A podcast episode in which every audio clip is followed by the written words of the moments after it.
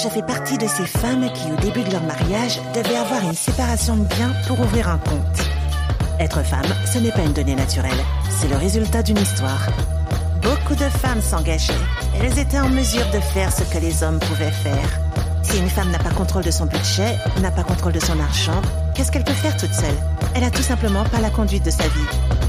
Hello, c'est Johanna, je te souhaite la bienvenue dans Nous, les investisseuses, le podcast qui t'aide à prendre en main tes finances personnelles et à investir en t'inspirant du parcours de mes invités. Alors mets-toi à l'aise parce qu'on commence maintenant. c'est fini le temps où euh, on restait toute sa carrière pendant 40 ans dans une même et seule entreprise, au même poste peut-être. On est une nouvelle génération, on change de boulot assez régulièrement, on va dire tous les 3 à 5 ans. Et euh, l'histoire euh, incroyable de Camille, c'est que avant d'avoir 30 ans, elle a décidé que elle en avait marre de son job, elle n'aimait vraiment pas son job et elle a décidé de le quitter. Mais pas n'importe comment. Et elle a réussi. Elle a réussi et elle nous raconte son parcours et nous explique comment elle a pu quitter son job de consultante très bien payé pour devenir rentière immobilière. Je vous laisse écouter l'épisode avec Camille où elle nous raconte comment elle a pu acheter, racheter sa liberté pour pouvoir profiter de son temps et de sa vie. Et j'espère que ça pourra vous inspirer à en faire de même. Bon ben merci euh, Camille d'avoir accepté euh, cette interview. Bonjour Johanna, merci à toi. Euh, j'ai découvert ton compte justement sur Instagram et euh, je suis pas trop immobilier parce que je me dis c'est beaucoup de travail etc. Et du coup j'ai appris à te connaître, j'ai vu ce que tu faisais et tu commences à me faire changer d'avis. voilà. Et euh, surtout ce que j'ai apprécié c'est que j'ai vu, euh, j'ai lu ton article que tu as écrit sur Medium où tu as raconté en gros comment tu as, euh, as, quitté ton job de consultante pour devenir entière immobilière. Et je trouvais que c'était hyper intéressant et je voulais partager ça avec nos auditrices euh, voilà, pour leur montrer que c'était possible et qu'il fallait juste bah, passer à l'action mm. et, euh, et, que c'était possible, c'était pas un rêve. Et c'est vrai que dans ce milieu-là de l'investissement, ce qui me manquait, et je pense que ça manque aussi à beaucoup d'autres femmes, c'est qu'il n'y a pas assez de femmes. On n'est pas assez représentées, on n'a pas les mêmes problématiques euh, que euh, que les hommes, on n'a pas les mêmes objectifs. Voilà, on cherche juste à essayer de comprendre, à investir de manière euh, raisonnable, raisonnée, voilà, et à suivre notre stratégie. Et voilà, je trouvais que ça manquait. Et je pense que c'est, je suis super contente qu'il y ait les réseaux sociaux, qu'il y ait Internet, parce qu'on peut euh, voir de plus en plus de modèles euh, qui nous ressemblent. Et je suis vraiment super contente de t'accueillir bah, sur mon sur mon podcast, nous les investisseuses, voilà, qui est le podcast pour inspirer les femmes à investir via le parcours d'autres femmes. Voilà, et j'aime beaucoup tes posts Instagram. qui sont hyper soignés, ça n'a rien à voir avec les miens. Et tes stories où tu, euh, avec euh, tes, t'as une, une petite émission là, euh, où tu réponds aux questions et tout, et j'adore. Je pense que tes, tes abonnés doivent aussi beaucoup aimer. Et ce que j'ai aimé aussi, mais on reviendra un peu plus dans le détail quand, au fil de l'interview, c'est vraiment ta transparence. Mm. Parce que moi, je, je, je, je, tape tout le temps du, du point euh, en story sur les pubs YouTube, sur l'immobilier, etc. D'investir, d'acheter 40 biens immobiliers, euh, 100% en prêt. Et toi, tu es vraiment hyper transparente. Euh, tu montres pas qu'on va devenir millionnaire avec l'immobilier. Tu montres que oui, ça, on peut le faire. On peut gagner des revenus et être euh, libre financièrement grâce à l'immobilier, mais ça demande pas forcément beaucoup de travail. Mais voilà, c'est pas non plus, on va pas devenir millionnaire. Sinon, tout le monde le ferait peut-être ou pas. Voilà, donc ça, c'est ce que j'ai aimé. Et je pense que c'est vraiment aussi un vocabulaire très, enfin, une manière de faire très féminine. Donc, je suis ravie de t'accueillir. Du coup, euh, je voulais montrer à tout le monde que voilà, t'es pas euh, une fille de, je sais pas, il pas, y a pas besoin d'être millionnaire pour devenir entière. C'est, ça fait un gros mot, hein, entière. C'est un peu à l'ancienne. Ouais. Et du coup, je voulais que tu puisses expliquer à nos auditrices qu'est-ce qui t'a lancé, qu'est-ce qui a fait que tu t'es lancé dans l'investissement? Euh, qu'est-ce qui t'a motivé vraiment? Parce que c'est ça en fait qui, qui fait toute la différence. On a des rêves, mais on, se lance euh, généralement, euh, on est très peu à y aller. Et qu'est-ce qui t'a lancé? Qu'est-ce qui a fait que Est-ce que tu peux nous remonter un peu ton parcours qui t'a amené à ce que tu fais aujourd'hui à, l'investir? Bien sûr. Moi, j'étais pas du tout prédestinée à investir dans l'immobilier. C'est quelque chose qui me faisait très peur. C'est un monde, enfin, qui était complètement inconnu de moi. Et en fait, si j'ai décidé de me lancer dans l'investissement immobilier, c'est parce que à un moment donné, j'ai décidé de quitter mon travail et que l'immobilier s'est avéré être ma seule porte, ma seule issue de secours, ma seule porte de sortie. Donc pour te refaire un peu l'histoire, moi Johanna, j'ai travaillé pendant 7 ans dans des gros cabinets de conseil, euh, des cabinets de, de, Big Four grosso modo. Je travaillais à la défense, j'avais un rythme de travail assez soutenu avec de la pression, beaucoup de travail, etc. Et surtout un job qui me plaisait pas énormément. J'étais pas passionnée par mon travail Et je m'en suis rendu compte assez rapidement en sortant de mon cursus assez classique, euh, prépa, école de commerce. J'ai été catapultée dans un cabinet de conseil et euh, théoriquement, c'était censé être le job parfait. Voilà, tu faisais partie de la foule noire de la défense. Ça, je faisais partie de la foule noire qui prenait la ligne 1 ou le RRA tous les matins. On se demande si les gens sont heureux. Peut-être moi aussi, je continue de me le demander. et, euh, et donc j'ai été, euh, j'ai commencé donc dans un cabinet de conseil et très rapidement en fait, je me suis rendu compte que sur le papier c'était le job parfait. J'avais un beau plan de carrière, j'avais un beau salaire, des belles perspectives de promotion tant au niveau du poste qu'au niveau du salaire. Oui. J'avais également beaucoup de déplacements à l'étranger qui étaient prévus et moi j'adorais voyager. Donc sur le papier, le job me faisait rêver. Mes parents étaient contents pour moi, ils savaient que j'avais une bonne situation. Euh, mes, mes amis me disaient ah, c'est super, ton job il est cool, etc. Mais en fait, dans la réalité, non, mon job n'était pas cool du tout. En tout cas, moi, je, je n'aimais absolument pas ce que je faisais, ça n'avait aucun sens pour moi. Je passais dans le meilleur des cas 8 heures par jour et dans le pire des cas 10, 12 heures par jour sur un ordinateur à créer des présentations PowerPoint. Mais du coup, pourquoi tu t'es pourquoi tu t'es orienté vers ce job-là alors?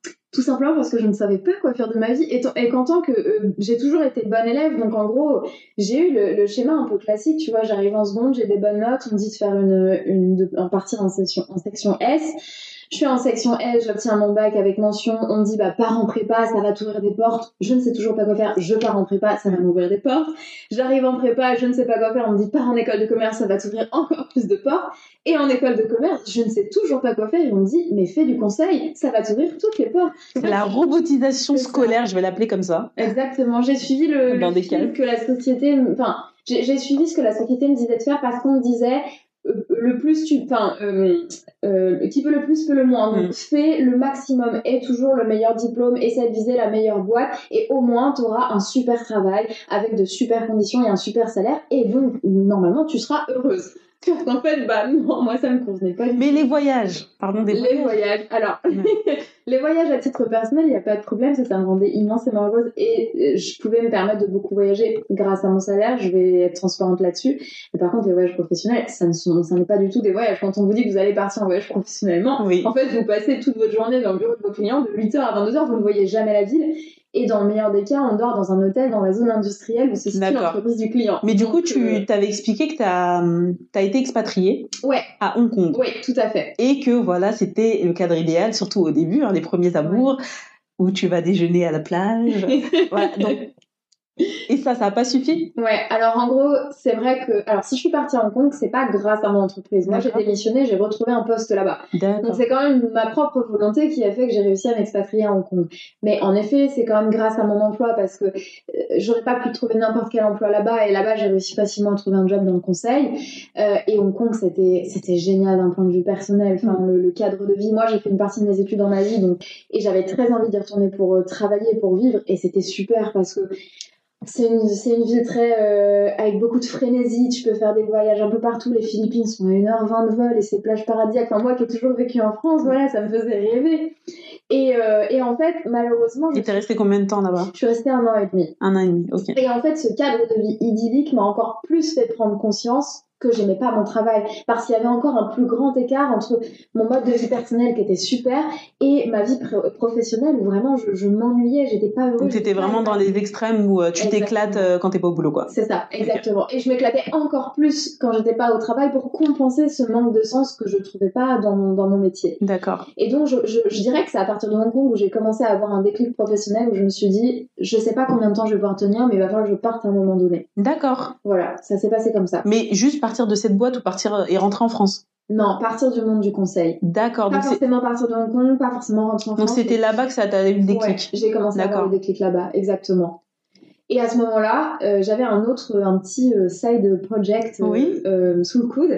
J'ai toujours été fan de bijoux fantasy et en fait, je me rendais compte qu'il n'y avait pas de solution pour redorer les bijoux en placard une fois qu'ils étaient dédorés. Oui. Et il y avait une grosse demande. J'avais mené une étude de marché tout directement depuis Hong Kong, mais je la menais en France. Oui. J'avais tout bien mené, j'avais trouvé des partenaires pour m'accompagner dans le fait de redorer les bijoux. J'avais commencé à créer le compte, etc.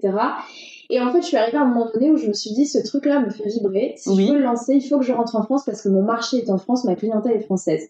Donc c'est ce qui m'a décidé à quitter Hong Kong. Donc je suis rentrée en France. Pour lancer ton projet, développer ce projet. side project qui devenait un side business. Exactement. Sauf que ce side, ce side project me faisait pas vivre, donc je me suis dit, il faut quand même que j'ai un job à côté. Donc je rempile dans un nouveau cabinet de conseil. D'accord. Sauf que je me suis rapidement rendu compte que être consultante, bah, c'est pas un job alimentaire, donc j'avais pas le temps en fait de mener les deux de front. Donc j'ai rapidement mis de côté mon side project, tu sais celui qui m'avait fait revenir en Oui. France, celui qui me faisait battre le cœur le matin. Et euh, je suis repartie pour deux ans dans un cabinet de conseil avec toujours le Ah ouais, quand même. problématique. Ouais, C'est un peu dur, hein. Ouais. Quand tu te dis, ah, c'est bon, j'ai trouvé le truc. ouais, ouais. Et puis au final, tu repars pour deux ans, euh, Ouais. deux ans de souffrance. Exactement, c'est ça. La, la descente a été assez compliquée parce que j'étais revenue en France avec un beau, un beau projet, j'avais des étoiles plein les yeux, j'y croyais et j'y crois encore aujourd'hui. Si j'avais eu le temps de m'investir, euh, j'aurais pu certainement le faire fonctionner. Si tu avais pu le développer en plus de ton activité euh, salariée. Oui, c'est ça, exactement. Mais j'avais pas le temps ou, ou- ou pas les moyens. Bon, bref, les deux se recoupent de toute façon. Oui. Et euh, mais, mais l'un dans l'autre, je me dis que si j'en suis arrivée à, à repartir pendant deux ans, c'est que c'était nécessaire pour que je prenne réellement conscience qu'il fallait que je parte. Et à l'issue de ces deux ans-là, ça a été assez compliqué. J'ai été positionnée sur une mission qui a été vraiment beaucoup plus dure que les autres, D'accord. où je travaillais énormément, où j'étais constamment loin de chez moi. La mission faisait pas du tout sens. Le client était horrible. Enfin, Le conseil. C'était super compliqué. Voilà, le conseil. Et en fait, je me rappelle très bien de la prise de conscience que j'ai eue à l'issue de cette mission-là. Je me suis dit plus jamais ça. Je ne m'infligerai plus jamais ça. D'accord. Donc ça, c'est le vrai Ouais, ça, ça a été vraiment le, la goutte d'eau. Là, ce jour-là, je, je me rappelle, il y a vraiment eu un, un switch dans mon esprit. Je me suis vraiment dit, c'est terminé, je, je ne rempile pas sur une énième mission, c'est fini, il faut que je parte. Et du coup, à ce moment-là, tu avais déjà eu un projet que tu as dû mettre de côté. Oui. Tu te dis là, c'est plus possible, mais c'est quoi la porte de sortie? Ouais, exactement. En fait, très rapidement, euh, ce- je me rappelle de ce jour-là où j'ai eu le déclic. Je crois que c'était le, je crois que c'était le 13 décembre 2019. Ah oui, c'est précis, hein. Ouais, c'est précis, ça m'a marqué. Et en fait, je me suis fait une promesse à moi-même. Je me suis dit, écoute, je, je suis pas du genre à claquer la porte du jour au lendemain. Tu vois, je suis une personne beaucoup trop prévoyante. Et je me suis dit, Camille, dans un an, tu te fais une promesse à toi-même. Tu ne seras plus euh, dans ta boîte de conseil, tu ne seras plus consultante, tu ne seras plus salariée, tu vas partir. Ça, je voulais juste revenir de, rebondir dessus, c'est Ouais. hyper important. Quand on se fixe un vrai objectif, on met un terme. Donc, tu as donné un terme, tu as dit dans un an, je m'en vais. Ouais. Je me Ensuite, quand on, voilà, quand on a un objectif, on- je m'en vais pour faire quoi? Ouais. Surtout, je voulais revenir là-dessus. Je me le suis dit, mais je me le suis écrit. J'avais des quatre collés chez moi. Encore mieux, parce que là, du coup, ton cerveau Exactement. enregistre. Ouais. Tu fais une promesse à toi-même, Ouais. et tu l'as écrit. Et ça devient plus une promesse, ça devient une réalité en fait. Dans un an, tu seras plus là. D'accord. Donc du coup, il te reste un an pour savoir comment tu pars. Et à ce moment-là, bah, très vite, la question financière est arrivée euh, bah, sur le devant de la scène. Je me suis dit, ok, c'est bien beau, je veux partir, mais comment je fais pour vivre en fait? Mm. Enfin, il faut que je puisse continuer à avoir un appartement, même si je réduis mon train de vie, j'ai toujours, j'ai, besoin d'un salaire, j'ai besoin de. D'accord. Donc déjà, tu étais prête à réduire ton train de vie, Oui. mais voilà, tu voulais au moins t'assurer un minimum. Oui, exactement. Voilà, le minimum, le loyer, la nourriture, quelque sorte. Donc tu voilà, tu ne cherchais pas euh, à avoir le même niveau de vie. Non. qu'on s'entend. Et de toute façon, les gens se rendent pas compte, mais quand on, quand on travaille, quand on est salarié, on a un niveau de vie qui augmente aussi. Ouais. Parce que quand on est euh, entrepreneur ou c'est pas le même train de vie, tu vas pas aller au resto tout le temps avec tes collègues, etc. T'as pas le transport à payer et des fois ça revient moins cher en termes de, de coût de la vie euh, de ne plus être salarié. Oui, et surtout comme t'es plus malheureux au travail, t'as moins besoin de décompresser dans des loisirs très chers le week-end. D'accord, j'avais pas pensé à ça. Voilà. Effectivement. en tout cas, moi, c'était mon cas. D'accord. et donc, très rapidement, je me suis dit, bah, il faut que je construise ma porte de sortie financière. Il faut que j'arrive à me générer une rente. Et pour moi, qui n'avais jamais mis un pied dans l'investissement financier immobilier, enfin, pour moi, l'argent ne tombait pas du ciel, tu vois. Mais du coup, tu t'étais fixé un objectif euh, financier Ouais, précis en, en gros, ce que j'avais fait, j'avais calculé concrètement combien j'avais besoin pour vivre, garder un, un train de vie correct, même si c'était pas mon train de vie d'avant. Donc j'avais fait un tableau Excel et j'avais. Que j'aime ta rigueur. Non, mais j'avais trop peur sinon de me retrouver au pied du mur et de me dire bah j'avais mal fait mes calculs en fait. Et je vais devoir retourner. Exactement. Ça, c'était impensable de faire un retour en arrière. Mais du coup, tu me parles tout de suite d'investissement. Ouais. Et euh, t'as pas pensé à autre chose Non. À entrepreneuriat ou quoi? Non, alors, en fait, euh, j'étais arrivée, je pense que j'ai attendu trop longtemps, j'étais arrivée à un point de non-retour, j'avais besoin de partir, de prendre une pause et de prendre le temps de réfléchir à ce que j'avais vraiment envie de faire de ma vie.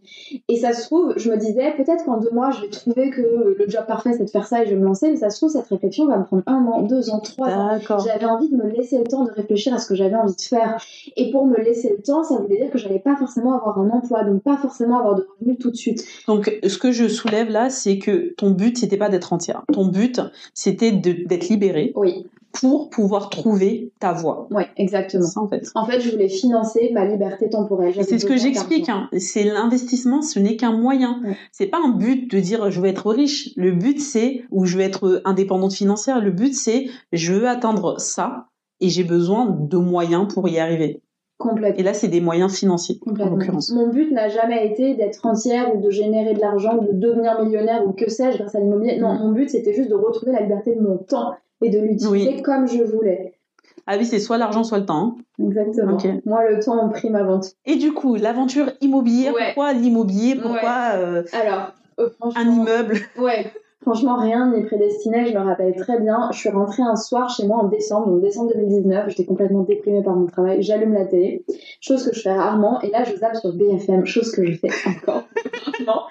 Et en fait, le destin est bien fait. Je tombe sur euh, la vidéo d'un investisseur immobilier Oui. qui parle de ses investissements, immeubles de rapport, etc.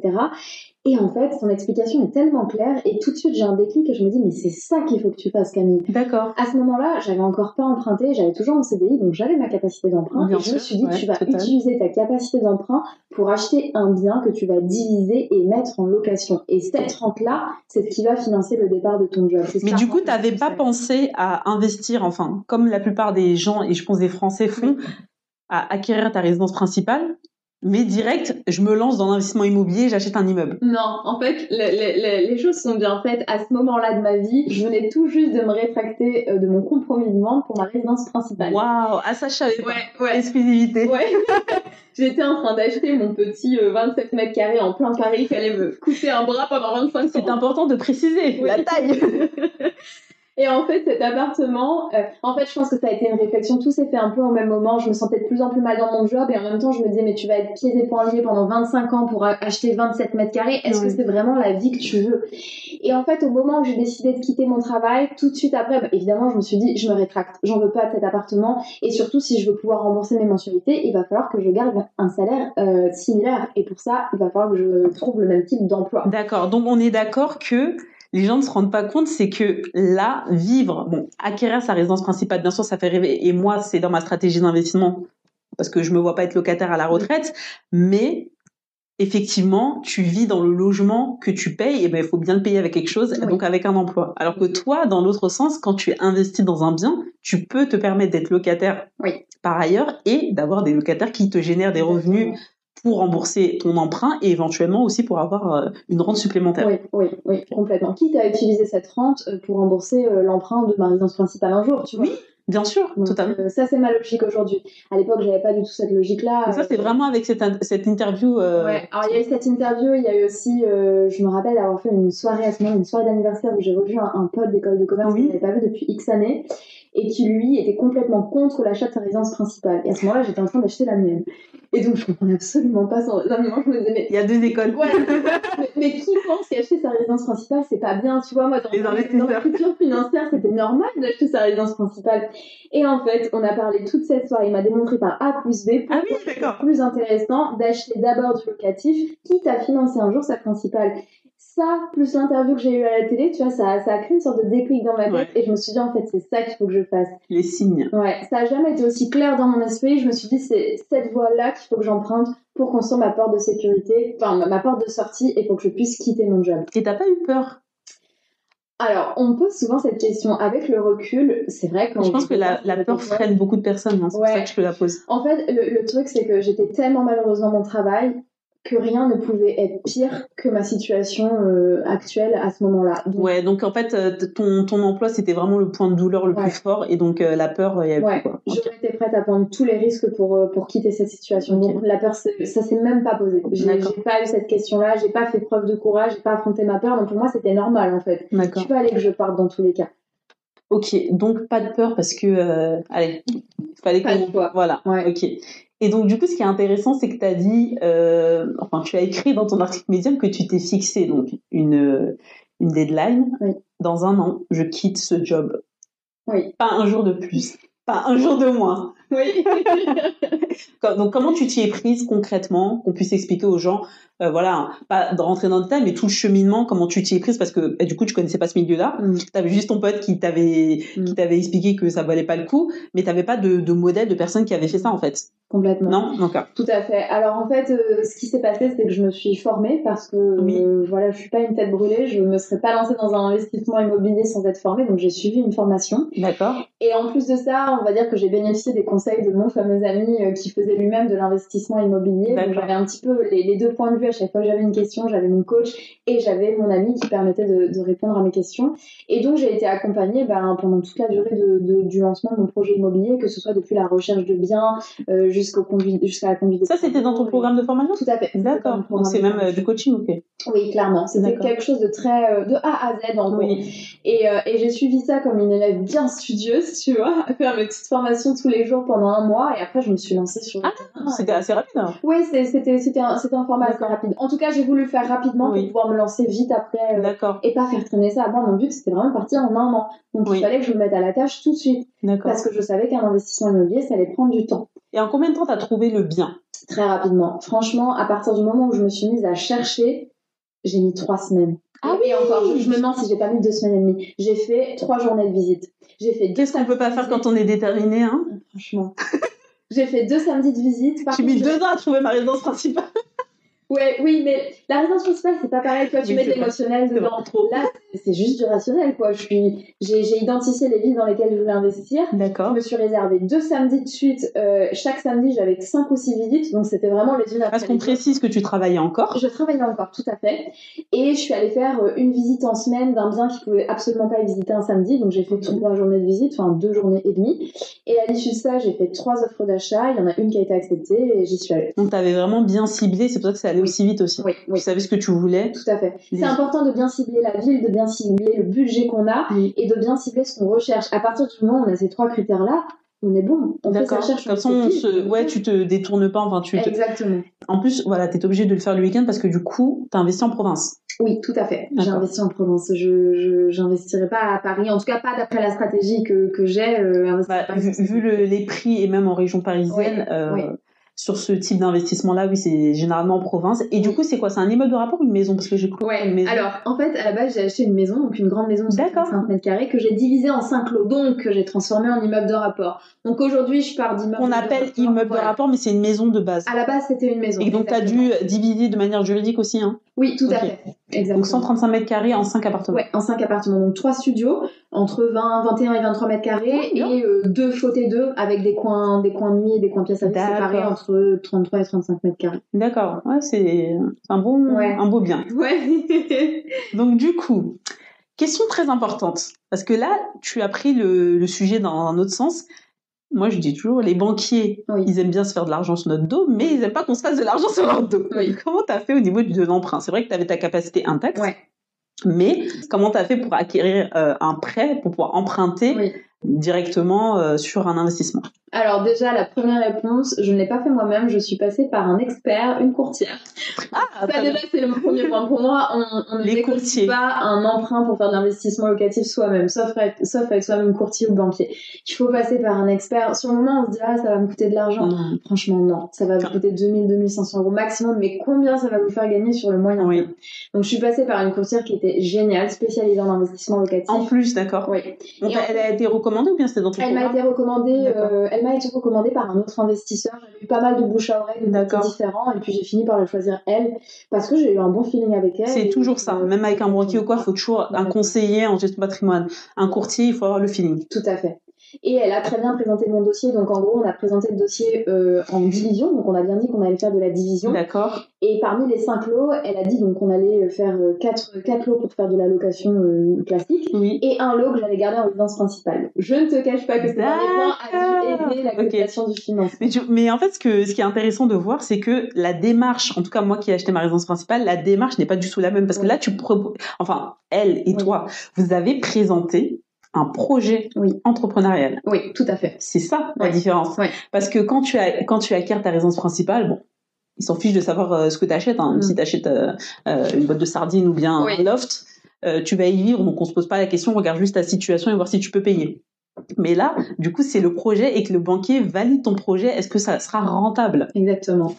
Et donc pour ça, on avait préparé un vrai dossier bancaire avec des éléments de projection sur, etc. Enfin, et ça a permis au, banquier de se projeter. Aujourd'hui, j'ai un banquier qui est génial et je le vois exactement comme tu l'as dit. Pour moi, aujourd'hui, ce projet, c'est un petit investissement, c'est une petite entreprise en fait.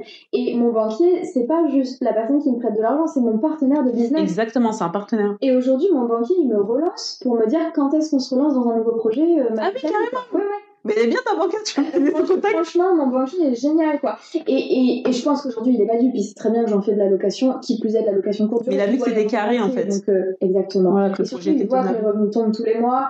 Euh, enfin, euh, donc c'est super de pouvoir trouver un vrai partenaire bancaire et pas seulement un banquier pour vous prêter de l'argent.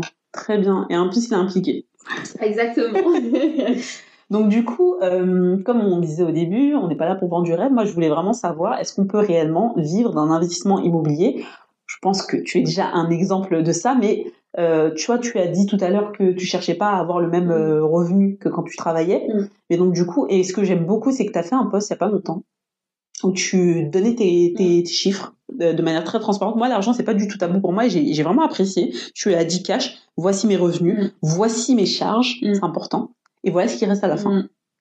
Est-ce que tu veux bien en parler? Ouais, complètement. Moi, ça me paraît très important parce que, comme toi, je vois souvent sur Internet des gens qui te promettent monts et merveilles avec l'immobilier, devenir millionnaire. Je dis pas que c'est impossible. avec des vidéos à Dubaï dans des piscines, dans des bateaux qu'on ne sait même pas, sait même pas conduire. Exactement.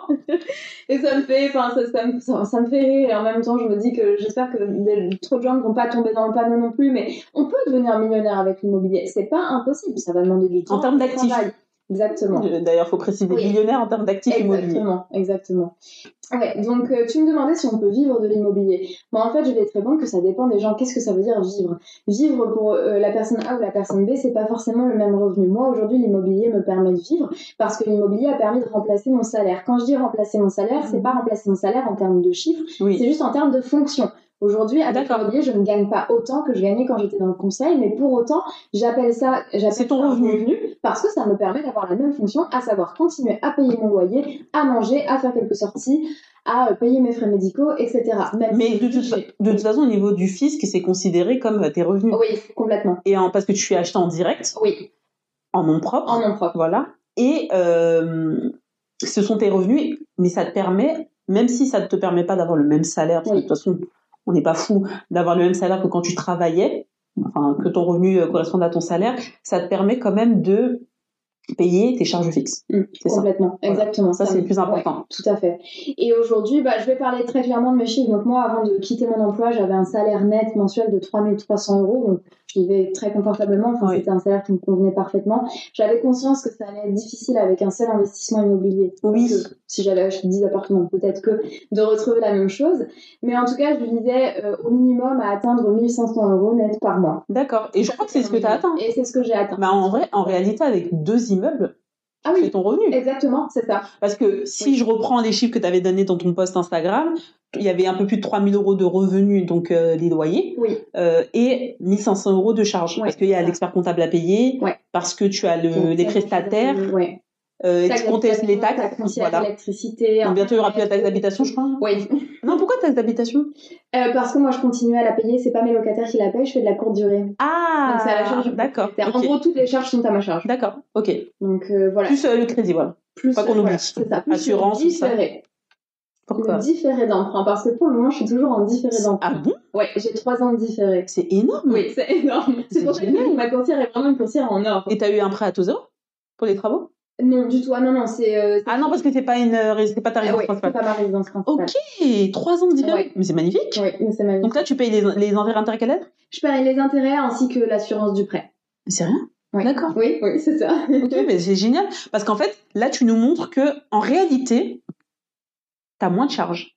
Oui parce que c'est pas euh, c'est pas tu rembourses pas là le capital. Oui, exactement. Tu rembourses uniquement bah, euh, la banque, enfin les intérêts, et donc tu as le temps. Trois ans, c'est énorme Mais c'est incroyable. Tu as le temps de, de te refaire, de faire d'autres investissements, de développer des activités entrepreneuriales. Moi-même, on va y revenir. C'est génial. Ouais. Et là, tu me fais rêver, hein Et surtout, ça me permet de, de, de construire, enfin là, c'est même plus construire en ce moment, c'est nourrir le fameux matelas de sécurité parce que tous Oui. les mois, l'argent qui tombe dans ma poche, j'en mets une partie de côté pour assurer euh, au cas où euh, des petits dégâts dans mes D'accord. Donc, tu te. vivre. D'accord. Donc, euh, tu payes tes charges fixes, tu as une épargne de sécurité au cas C'est où. ça, exactement. Et, d'accord. C'est ça, exactement. Et tu peux continuer à payer tes loisirs, etc. Enfin, Complètement. et à vivre et à profiter Ouais. de la vie, quoi. Et aujourd'hui, bah, mon activité immobilière, alors j'ai fait une moyenne parce que comme je fais de la courte durée, j'ai pas les mêmes revenus tous Oui. les mois, mais en moyenne sur 4 des 5 appartements, parce que le cinquième je l'ai mis un peu euh, au dernier moment en location, donc j'ai pas encore trop les chiffres, mais j'arrive à générer en net dans ma poche, une fois que j'ai payé toutes mes charges, l'électricité, les impôts, le comptable,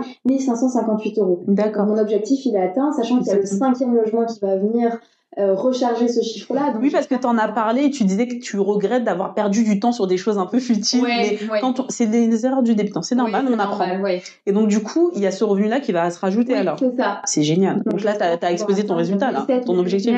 oui, clairement. Clairement. Et donc la suite Ouais. et donc du coup, bah grâce à ça, j'ai fini par, euh, bah, par quitter mon emploi. C'était en avril dernier. Ça fait un petit peu plus d'un an maintenant. D'accord. Euh, alors ça s'est pas tout à fait bien chevauché parce que j'ai quitté mon emploi et j'ai dû attendre deux, trois mois de plus avant de commencer la location. Les D'accord. travaux avaient pris du retard à cause du Covid. Oui. Euh, Ah oui, c'est vrai que c'est tombé en plein dedans. Voilà. Mais après, les premiers loyers ont commencé à tomber en juin de l'année dernière. Donc ça D'accord. Ça va faire un an. Ouais, ça va faire un an. Et déjà, tu dégages un beau cash flow. Hein. Ouais, ouais. Je suis trop, je, je suis très contente. As déjà payé tes premiers impôts avec ça aussi, Euh... sur tes revenus? Alors, bah, c'est ce qui est génial, comme j'ai eu beaucoup de travaux et que Ah je elle, je j'ai Ah, j'adore. un déficit, donc je ne paye pas. Désolé, on parle fiscalité. Alors. Non, mais c'est bon. moi les biens avec travaux, j'adore ça, ça fait peur à tout le monde, mais en fait, ça te permet d'une de négocier un différé d'emprunt Oui. et de Ah, deux. c'était grâce à ça. Ouais, c'est- c'est- on s'est appuyé là-dessus pour Ouais. négocier trois ans en disant il y a énormément de travaux, etc. Et de deux, euh, bah, tu te crées un déficit et en fait pendant X années, je vais pas payer d'impôts ou peu payer d'impôts sur mes, sur mes revenus locatifs. Donc je reviens sur le déficit euh, foncier. En gros, Camille elle génère des revenus, mais comme euh, elle a beaucoup de charges entre guillemets, et ben l'État prend en considération euh, ces charges-là et du coup ne retient pas ses, ses revenus Mm. comme des vrais revenus en fait. Elle lui compte zéro. c'est ça. C'est génial. En tout cas, si j'ai plus de charges que de revenus, Oui. Mais euh, parmi mes charges, on compte mes travaux, donc c'est quelque chose qui est déjà payé. Ça, ça Bien veut pas dire que je gagne pas d'argent Oui. comptablement, j'en Oui. gagne pas, mais en réalité, j'en gagne. Oui, voilà. Donc franchement, c'est génial. Comme font les entreprises. C'est une entreprise. Franchement, c'est une entreprise. ouais. C'est génial. Et du coup, bon, là, là, ça me paraît parfait. Mais est-ce qu'il y a des choses que, bah si, j'en ai, j'en ai parlé. Est-ce qu'il y a des choses que tu referais différemment, des erreurs que tu as faites, ou alors tu, non? Ouais, j'oublierai pas de poser les prises d'antenne déjà. Mais j'ai complètement oublié de poser les prises Dans les, dans les travaux. logements. Ouais, Mais pourquoi c'est toi qui as supervisé les travaux? Ouais j'ai supervisé les travaux et euh, pour moi, en 2021, on n'avait plus besoin de prise d'antenne pour avoir la télé. Tu vois, la smart télé, ça passait pas du tout par les prises D'accord. Bon, il s'est avéré que ça a été beaucoup plus compliqué pour l'installation. C'était vraiment un tout petit détail. Non, s'il y avait des choses que je referais différemment, ouais. Euh, je, je pense que en fait je me suis je me suis très mal débrouillée pour l'électricité et tout et je me suis retrouvée euh, euh, J-1 des premiers jours de location à ce que mon artisan me dise ça tiendra pas ça tiendra pas vos appartements ils vont ils, ils supporteront pas la charge électrique D'accord. tout va s'éteindre Ah, qu'il n'y aurait pas assez de jus pour tout. Exactement, euh, qu'il n'y avait pas assez de puissance. Et moi, j'étais en stress ce jour-là. Enfin, je- je- j'ai passé euh, une journée entière à aller allumer tous les apparts les uns après les autres pour voir jusqu'à combien ça pouvait tenir. Oui. Et en fait, il s'est avéré qu'à ce moment-là, j'ai pris une décision un peu trop rapide. J'aurais dû attendre. J'ai tout de suite appelé Enedis pour faire euh, augmenter ma puissance électrique. D'accord, oui. Sauf qu'en fait, et du coup, ça, ça, alors déjà d'une, ça prend du temps pour qu'ils interviennent, et de deux, ça prend. Ils doivent changer les compteurs ou pas? Ils doivent changer le compteur, ils augmentent la puissance, etc. Il y a un expert qui doit passer, donc ça prend du temps et de l'argent. Ok. Et en fait, aujourd'hui, avec le recul, je me rends compte que j'en aurais pas eu besoin parce que mon artisan euh, s'était un petit peu trompé.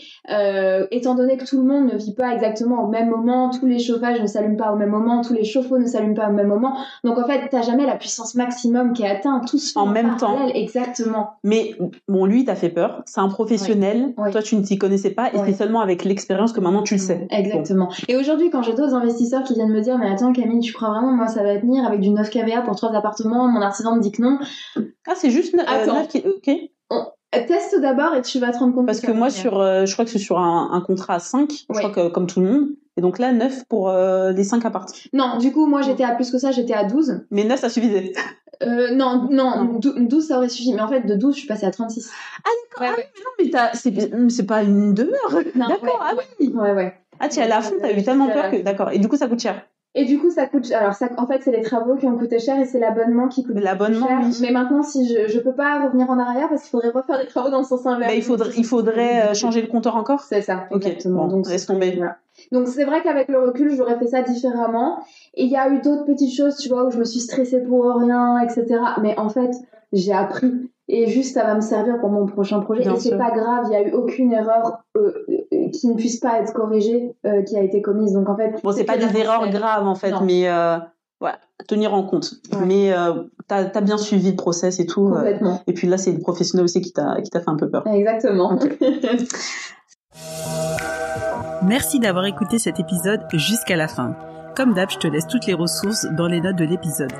Big up à toi si tu laisses un avis ou une note sur Apple Podcast ou Spotify. C'est grâce à toi que le podcast est plus visible et que je peux faire venir de super invités. Allez, je te donne rendez-vous pour le prochain épisode de Nous les investisseuses.